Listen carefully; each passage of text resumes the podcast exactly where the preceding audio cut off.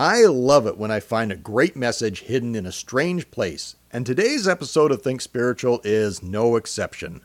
Let's examine some spiritual elements found in the 1991 mega hit Terminator 2.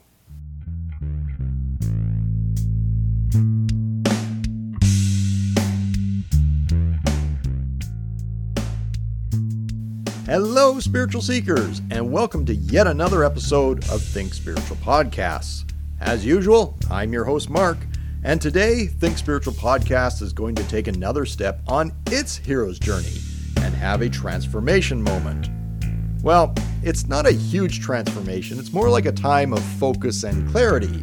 It's getting very close to being the one year anniversary of the podcast and I think I could really consider this entire first year as the belly of the whale stage. I think the podcast now has a definite direction and it's going to lead me places I didn't expect it to. Throughout this last year, it seems that the hero's journey has become my primary focus.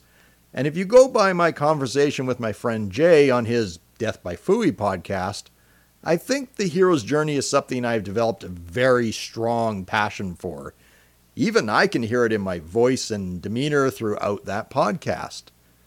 And uh, one note about that podcast I was quite excited and talking far faster than my brain could process, so I definitely botched some of my facts about Joseph Campbell. And while that was somewhat embarrassing, you know, I am still learning in the process of learning about him and the hero's journey in general, and I'm quite likely to get a few points wrong here and there. That said, I am finding that I have little desire to stray from the topic of the hero's journey because I am really beginning to believe that the hero's journey is a deep foundation laid within every person's soul, and that it has taken all of human history thus far to even begin to comprehend it.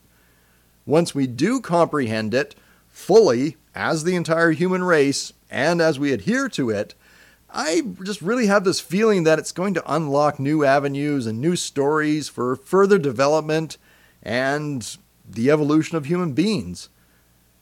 Does that sound kind of lofty and far fetched? Uh, I guess it probably does, but I actually believe that there's truth in what I'm saying because I caught a glimpse of it in a place I didn't expect to see it in the movie Terminator 2 Judgment Day. Now, ever since I began my Hero's Journey series on Think Spiritual podcasts, I've been looking at movies from the hero's journey perspective. I have been analyzing just how far primary characters get in the process. Just how far do they make it after being, you know, taking up the call to adventure?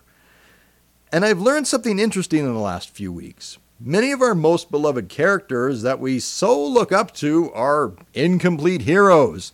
They don't finish their journeys, they become stuck in endless loops of behavior, or they abandon their causes and they become symbols uh, to someone else's cause, or it turns out that they're a pawn in a larger game, predestined to merely sacrifice themselves for the masses. We need to see more heroes finish their quests, become masters of their world and their self, and then to pass their mantles on to another. And believe it or not, this happens way more often in animations for children than it does in grown up movies.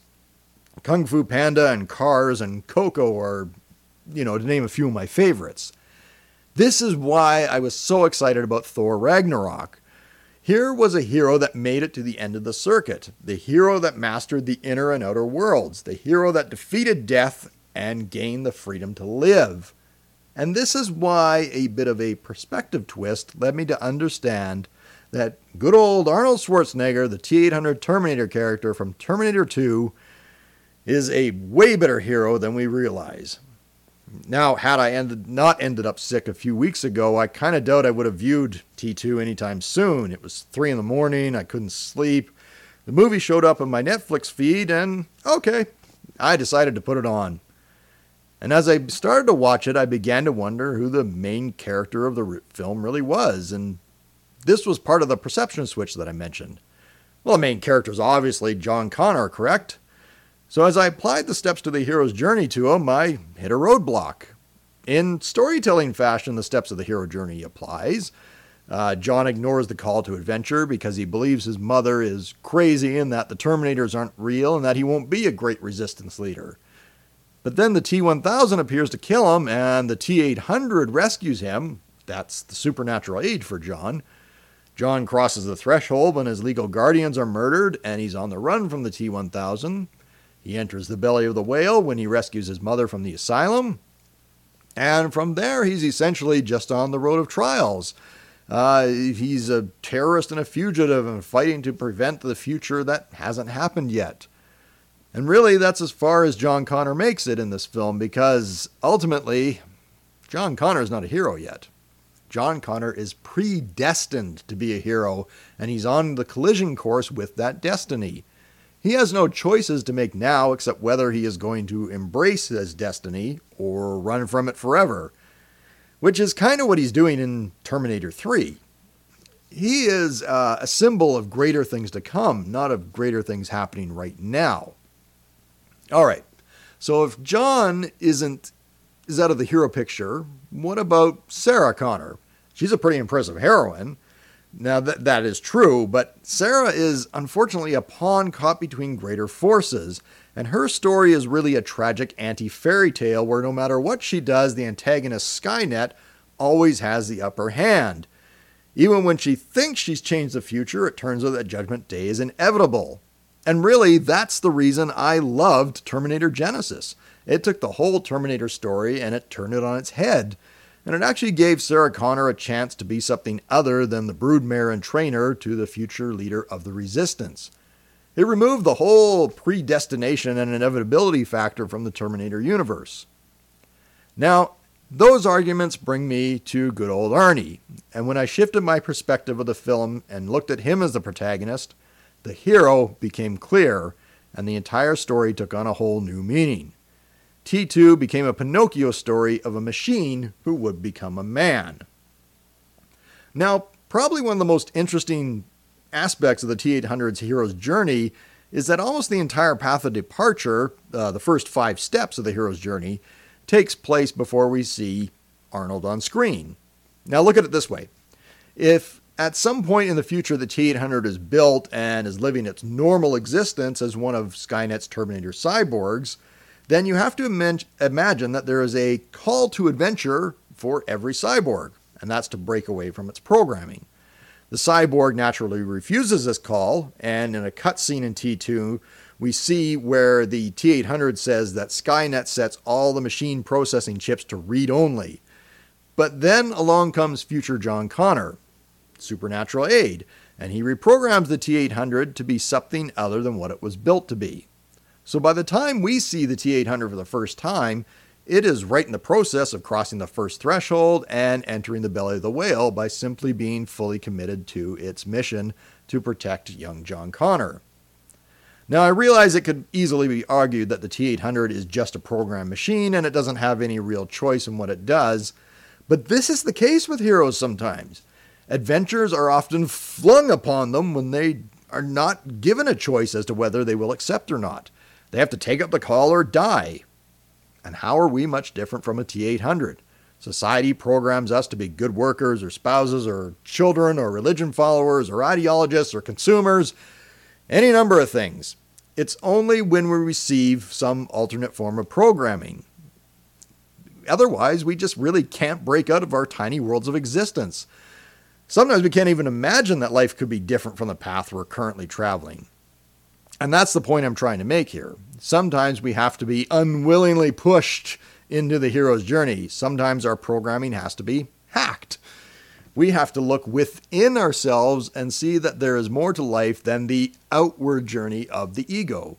The inward journey of the soul also exists, and it is our responsibility to cultivate that part of ourself as well.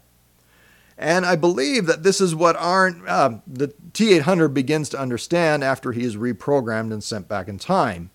As he goes through the process of rescuing John and Sarah Connor from the more advanced T 1000 Terminator, Arnold, I, the T, uh, hell, I'm just going to call him Ar- Arnold or Arnie, okay? As he goes through the process of rescuing John and Sarah Connor from the more advanced T 1000 Terminator, Arnold learns what it is to be more human like. He asks why he can't kill people, why people cry. He wonders what a small child is. He begins to see the connection between people and why relationships are important. Arnie even tries to distance himself from his Terminator past, and this is shown in a really brilliant way in the film. Now, hopefully, I can explain my idea clearly. Throughout T2, Arnie's character is identified by authorities as the same man that killed dozens of police officers in 1984.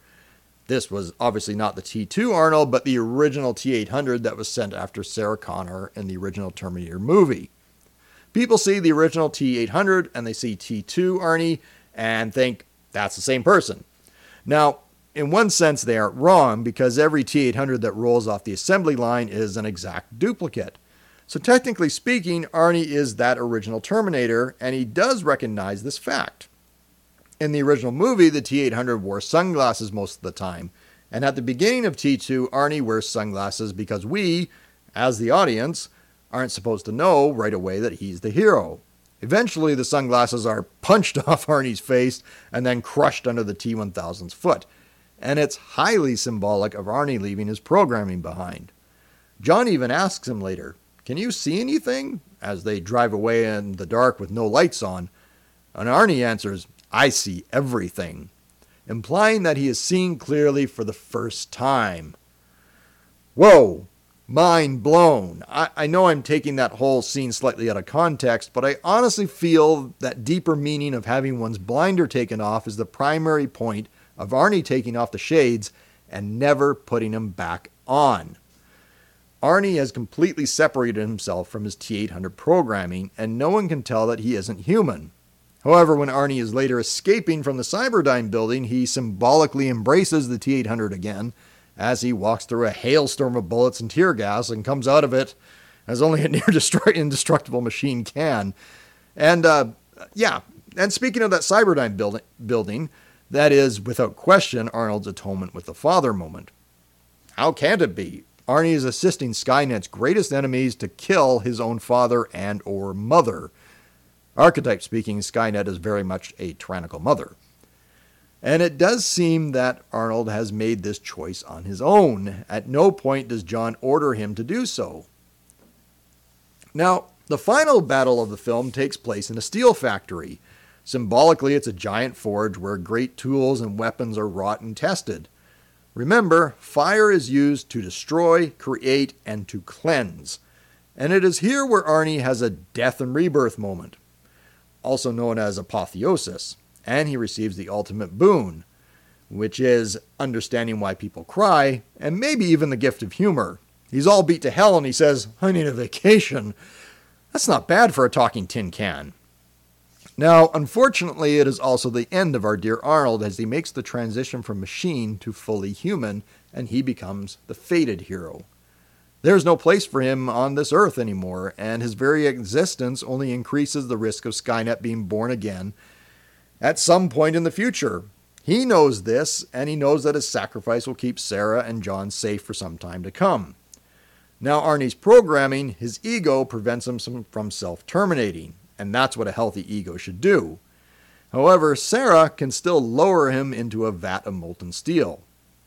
Arnie keeps his eyes looking up to the last, looking towards life and hope instead of impending doom, and he gives us a thumbs up before he is gone, almost as if he's saying, Yeah, I lived the best life I could have ever had. Better than better to live short and sacrifice myself for love than to have remained a mindless machine for eternity. Want to have an introspective moment when you watch T2? At the moment that Arnie dies, the scene shifts to his perspective. The typical red worldview of the Terminator flashes and gets all staticky and then shuts down and goes black. Stop the movie right there and see how that impacts you and especially if you consider it to be the end of the film. Overall, I think the scene may actually be more important than I even grasped when I wrote this episode of Think Spiritual.